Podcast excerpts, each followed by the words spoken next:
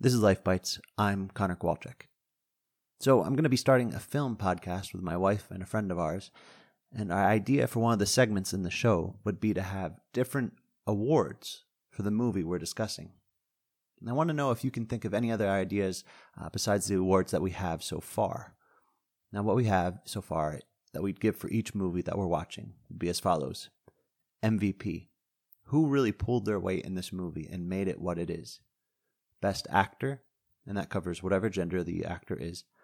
Best Scene, Best Line, Most Memeable Moment, what's likely to become a meme from this movie, and what will we remember from this movie. So that's what we have so far. Are we missing anything? Something you think that can really help up in summing up a movie and what its strengths are? What are your ideas? I'd love to hear them.